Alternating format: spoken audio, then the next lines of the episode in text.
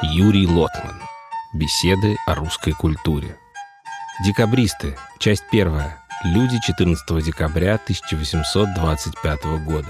8-я лекция из цикла «Люди. Судьбы. Быт». Добрый день.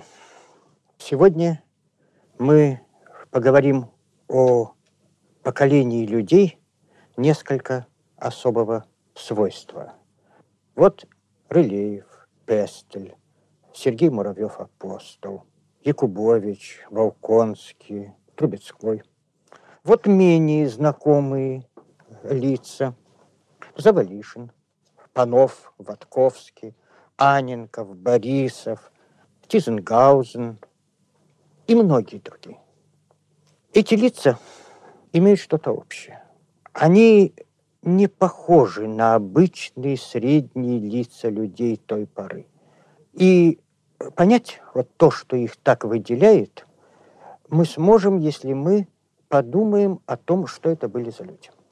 При этом я не буду говорить о том, что более не менее известно всем вам.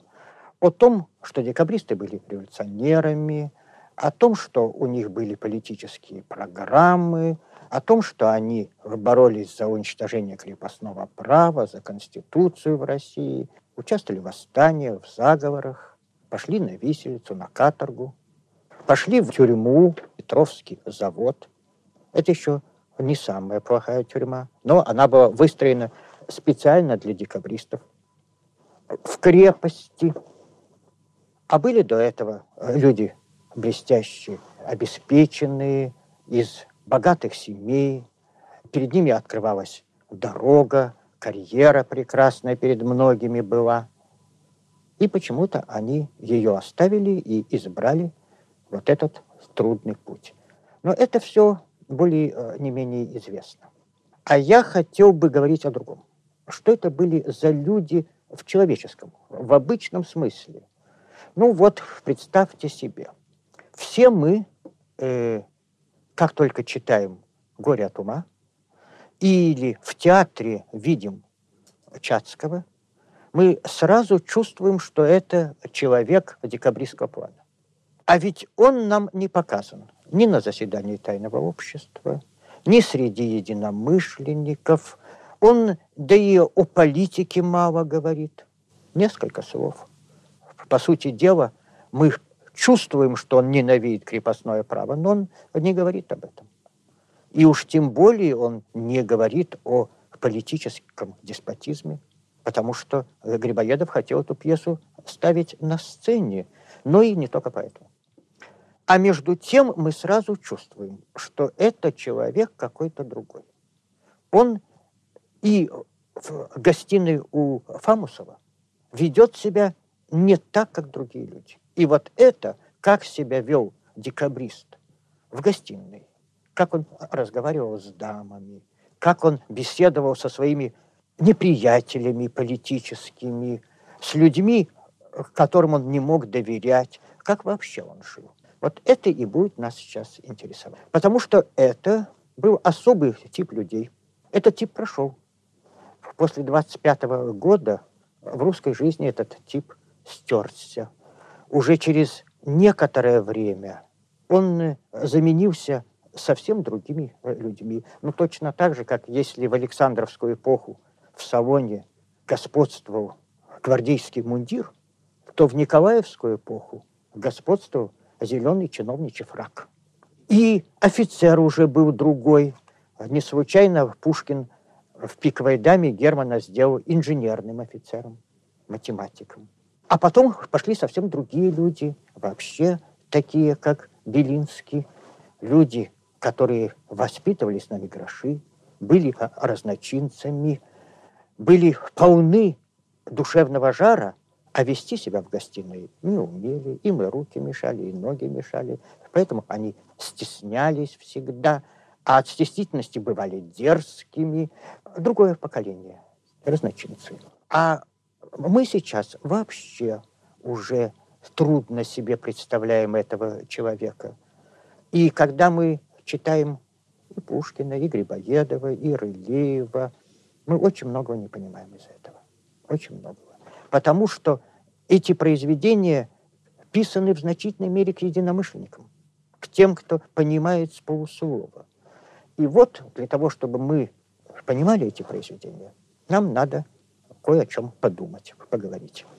И не только для того, чтобы мы понимали, а потому что это был замечательный тип человека. Мы сейчас говорим об охране памятников, восстанавливаем или сохраняем камни. Это очень важно. Здания. Но культура создает не только здания, картины и книги. Она создает людей. И точно так же, как можно уничтожать, разрушать здания, можно разрушать человеческие типы. С их завоеваниями человеческого достоинства, благородства, знаний. И это тоже нуждается в реставрации, в сохранении, в знании.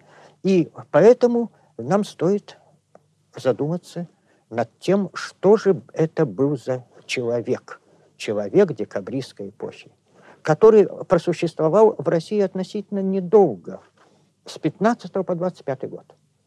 А потом этот тип сохранился в Сибири, потому что каторга, ссылка, тюрьма – это такой холодильник некоторый.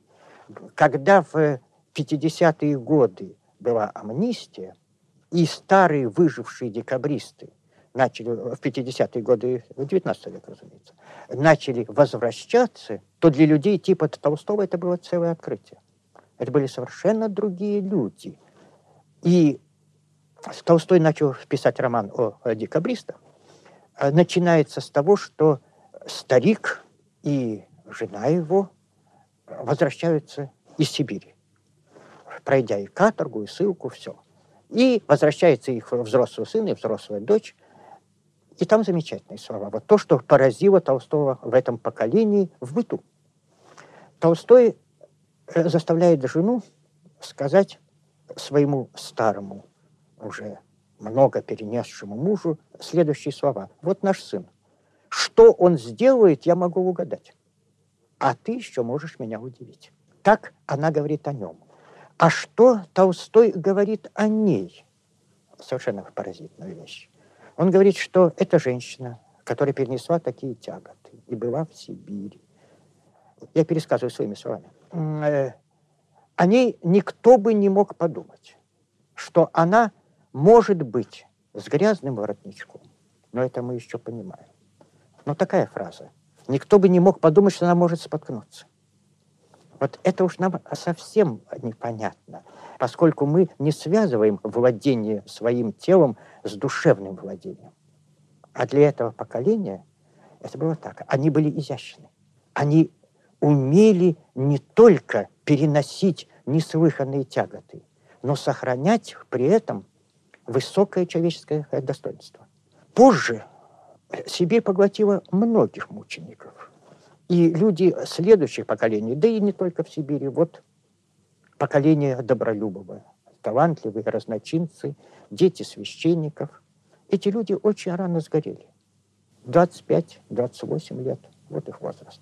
Они были нищими, и очень многие из них спились, как Николай Успенский, который умер под забором, как Решетников. А вот в Сибири, в страшных условиях, декабристы не спились. Более того, они принесли в Сибирь культуру, они воспитали целое поколение, вокруг себя свет зажгли. Не тьма их поглотила, а они победили тьму. Знаете, как сказано, свет и во тьме светит, и тьма его не объемлет. Вот тьма их не обняла. И вот об этих людях стоит поговорить. Но надо иметь в виду, что это были люди. В общем, люди со всеми человеческими недостатками, с человеческими страстями. Страстей у них было много. И далеко не все всегда видели в них положительный пример. Вот вспомним, что говорит Пушкин о Чацком. Очень рано, еще до восстания в 1924 году. Пушкин отказывает Чацкому в уме. Он говорит, что Чацкий не умный человек. Чацкий добрый малый. Добрый малый, то есть вот такой простой человек. Первое свойство умного человека – знать, с кем говоришь. С кем говорит Чацкий. Перед кем он расточает свой сарказм, свой протест, свой гнев перед Фамусовым, перед Скалозубом непростительно. Это очень интересно. Пушкину уже в 1924 году человек этого типа кажется говоруном. Он слишком много говорит. Потом это, конечно, ярче всего проявляется в раннем этапе декабризма, в эпоху Союза благоденствия. Конспираторы Северного и Южного общества уже не говорят на балах, но все-таки декабристы говорят много. Они много говорят между собою, они говорят в салонах, они, в отличие от последующих революционеров, разговорчивы в наследстве. И это не случайно, это особая черта. Это люди, для которых слово есть первое дело. Это люди, которые появились в молчащей стране. До этого Россия знала очень просвещенных людей. Но просвещенный человек обычный, передовой даже, вполне либеральный, который знал, что крепостное право – это варварство, который хотел бы жить как европеец, он твердо знал одно. В книге пишут одно, а в жизни другое. Когда он с пером в руках, он противник рабства. Но когда он в своей жизни организует свой быт, он знает, что плеть обуха не перешибешь. И у него два стиля жизни. Один высокий, культурный, философский, письменный, европейский. Он, как правило, пишет по-французски в этом случае. А другой это, когда он разговаривает со своими крепостными. Очень ядовито позже писал Денис Давыдов. «А глядишь, наш Мирабо, старого Гаврила, за измятое жабо хлещет в уст да в рыло. А глядишь, наш Лафайот», так произносил Лафайет, «Брут или Фабрици мужика под пресс кладет вместе с свекловицей». Действительно, отсюда и стремление крепостническую практику заменить изящными словами, как помещик Пеночкин у Тургенева не говорит «выпороть», а говорит насчет Федора «распорядиться». Так возникало такое двоемыслие. И это поражало европейских путешественников. Они видели в Петербурге, в Москве подлинных европейцев. И вдруг видели, что в задней комнате совсем другая жизнь, совсем другой быт. И совершенно иное лицо у этих европейцев. Или же те, которые хотели бы и жить по своим убеждениям, быстро ломаются или уезжают за границу, как сын Петровского, ближайшего человека, граф Головкин, уехал, говоря, что он не вернется, пока в России есть поговорки «без вины виноват», и все государево, и все Божье. Другие становились чудаками. В Москве было много чудаков, которые чудили, вели странный образ жизни. Ну, один на лошадь очки одел, а другой ездил в серебряной карете, чтобы как-то замазать эту разницу между теорией и жизнью. Вернувшись из заграничных походов, молодые люди, которые с детства уже усвоили этот высокий строй мысли и высокие идеалы жизненные, которые с детства хотели быть русскими римлянами. Ну, я уж, кажется, говорил, как Никитушка Муравьев не танцевал, пока не узнал, что римляне тоже танцевали в детстве. Вернувшись, они захотели свои идеи сделать стилем жизни. И первое, что стало странным в этих людях, то, что они в быту, в обычной жизни, в салоне, в комнате, разговаривая с дамами, ведут себя как римляне. Прежде всего, они говорят все, что думают. И говорят литературно, книжно. Помните, как Фамусов говорит о Чацком? Что говорит? И говорит, как пишет. Он говорит, как будто он выступает в палате общин. А говорит-то он в салоне у Фамусова, в Москве, среди вот этих московских отставных бригадиров. Самое отсталая, самая заматерелая часть русского общества. Говорит, как пишет. Декабрист прежде всего проповедник. С этого начинается. Он говорит в обществе. Федор Глинка, один из активных и исключительно благородных людей, бессеребренник, практически нищий, а гвардии полковник, весь в орденах, боевой офицер, писатель хороший из семьи Глинок. Это была замечательная семья. Вот Федор Глинка для себя прямо записывает на листочке. Вот он идет на бал и записывает «греметь на балу против» и там Аракчеева, военных поселений, нелепых финансовых реформ. Он идет на бал как на кафедру. И действительно молодые люди поразили в 16-18 году своих современников. Они приходили на балы не за тем, чтобы станцевать. Вообще веселиться им казалось недостойным. Не то время, чтобы веселиться в России. Пускай танцуют пустые люди. Они приходят на бал, не отстегивая шпаг, и или же в углу говорят об Адаме Смите, или же начинают проповедовать. Старуха Хлестова в «Горе от ума» жалуется, танцовщики ужасно стали редки. И помните такую сцену, уже ироническую? Чацкий в жару проповедует, оглянулся, молодежь усердно вальсирует, старики разбрелись по карточным столам. И игра в карты, и в танцы унижают благородного человека.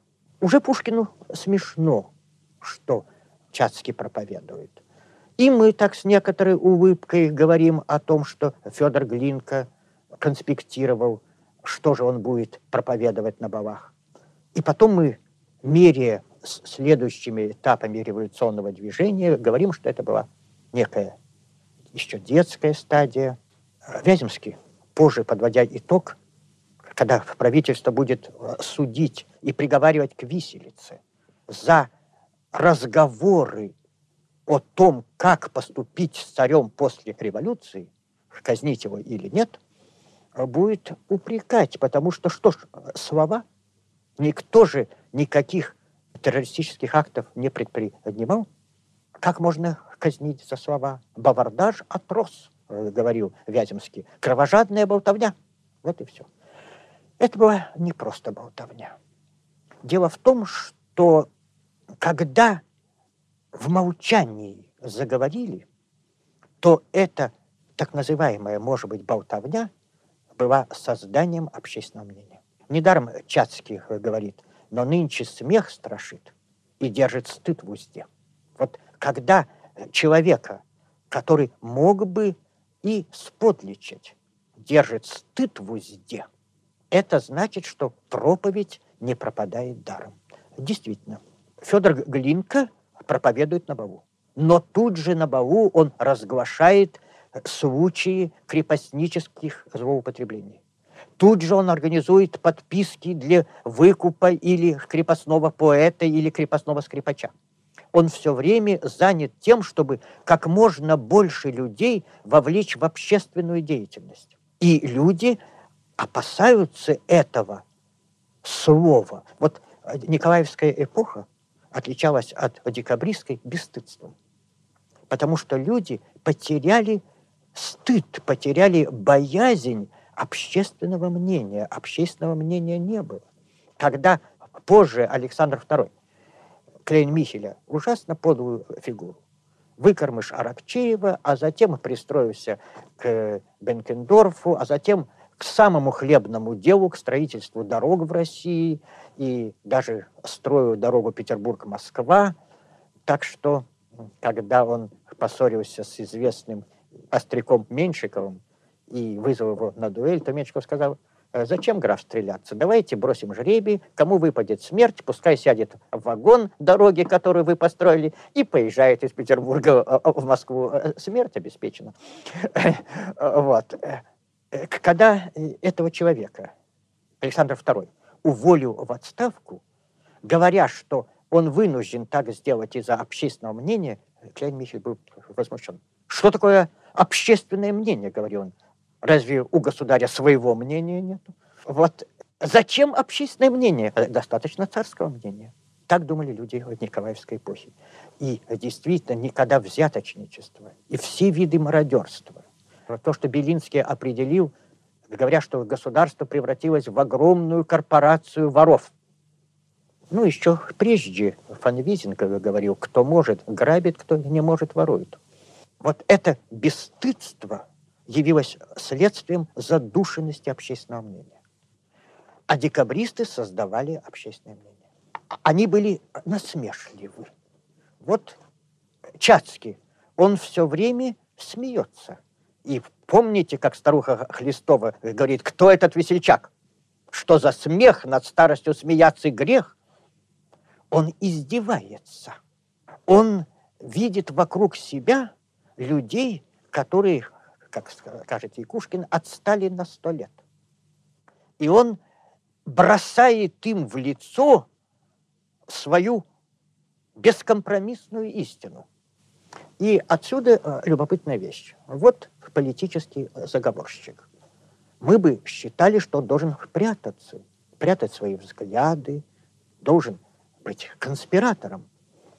А вот молодой Сергей Тургенев, Тургеневы 4 брата, замечательная семья, старший Андрей рано умер, теперь старшим остался Александр, потом идет декабрист Николай и рано умерший Сергей, который очень талантливый человек, сошел с ума, когда Николая приговорили к смертной казни. Николая приговорили к смертной казни, но не казнили, потому что он был в Англии, он эмигрировал. Пронесся слух, что Англия его выдала, и Пушкин написал очень горькие стихи о море. «На всех стихиях человек тиран, предатель или узник». Но Николая Тургенева не выдали, а Сергей сошел с ума и вскоре умер. Но молодой Сергей Тургенев прямо пышет свободолюбием. Именно он впервые подсказал идею «Од и вольность» Пушкину, хотя бы моложе Пушкина. И вот Сергей Тургенев открыто, не скрывая, высказывает свои взгляды. Стоило Карамзину высказать умеренные взгляды, он уехал на свой дипломатический пост в Турцию, не простившись с Карамзиным.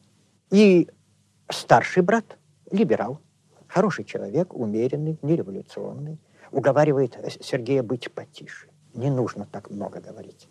А заговорщик и декабрист Николай Тургенев говорит брату, не затем мы усвоили передовые взгляды, чтобы их скрывать. Их надо выставлять, пусть им будет стыдно.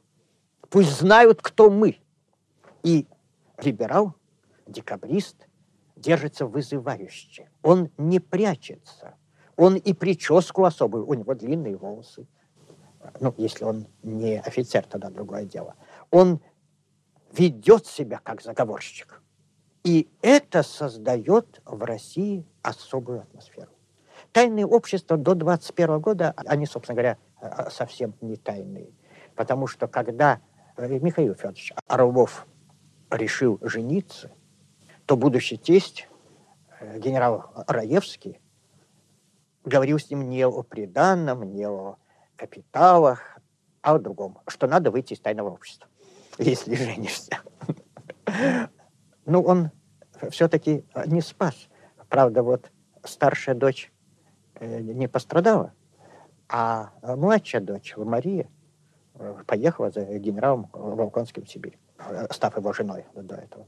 Итак, во-первых, этот человек держится открыто, вызывающе, это Чацкий, и не случайно противостоит ему Молчалин, вот, бессловесный. Он дойдет до степени известных, ведь нынче любят бессловесных. И Качалов очень хорошо передавал сложное противоречие в личности Чацкого, то есть в личности декабриста. Соединение насмешливости, критичности и лиризма, патетического, энтузиастического начала. Он был и в одном лице и саркастический критик, и утопический мечтатель. Молчалин же в исполнении Подгорного чиновник, пока еще маленький, но он дойдет до степеней известных. Молчалин – фигура, у которой большое будущее. И даже некоторые реальные прототипы. Думаю, что Грибоедов имел в виду, наверное, Сергея Уварова, который талантливый человек, очень талантливый и знающий, но без каких-либо перспектив карьерных. Кроме того, что требуется в Александровскую эпоху от бюрократа. От бюрократа требуется прогрессивность, европеизм, изящество. Александр не любит таких азиатских медведей, реакционеров. Эти не делают карьеры. Прекрасный французский язык, знание вообще иностранных языков. Он европеец, его можно показать в Европе. Он беспринципен. И сегодня он атеист, завтра при дворе мода на благочестие, и он закатывает глаза. Правда, видимо, недостаточно энергично, все-таки ушел в отставку, не выдержал. Но он женится на пожилой и некрасивой девушке, но отец ее министр просвещения, и он делается молодой человек президентом Академии наук. Затем он около Карамзина, потому что Карамзин бескорыстен, благороден, и все, кто около Карамзина, все думают, наверное, тоже бескорыстный, благородный человек. Он друг Жуковского, он в литературных кругах, пока это нужно. А потом вдруг сменилась обстановка, и он уже, мы его видим, в Следственном комитете по делам декабристов. А Николай Тургенев его приятель, а он его приговаривает к смертной казни. Вяземский рассказывал, что он видел петербургской белой ночью, такое фантасмагорическое явление. Александр Тургенев, он с Уваровым старые друзья, идет под руку с Уваровым по Невскому проспекту и с горестным недоумением смотрит ему в лицо. Потом они разошлись. А потом он министр просвещения при Николае, а потом он автор формулы самодержавия, православия, народность, а затем он враг и гонитель Пушкина, и распространяет в салонах разговоры о том, что история Пугачева пушкинская вещь возмутительная, и очень может быть, что он вообще причастен к пушкинской дуэли. В общем, благородный по внешности, европеец по манерам, грязный человек. Он сначала александровский чиновник, а потом николаевский чиновник, а потом, если бы должен быть до реформы, наверное, был бы и реформатором, он чиновник. У него нет убеждений. Это Молчалин. А у Чацкого есть убеждения, и это тоже новое. Это человек с убеждениями. Но человек с убеждениями не только занимается тем, что пропагандирует свои идеи или дерзко говорит. Он и живет. Он читает книжки, он любит женщин, он женится. И об этом мы немножко поговорим в следующий раз. Благодарю за внимание. Мы благодарим Эстонское национальное телерадиовещание за предоставленные записи лекций Юрия Лотмана.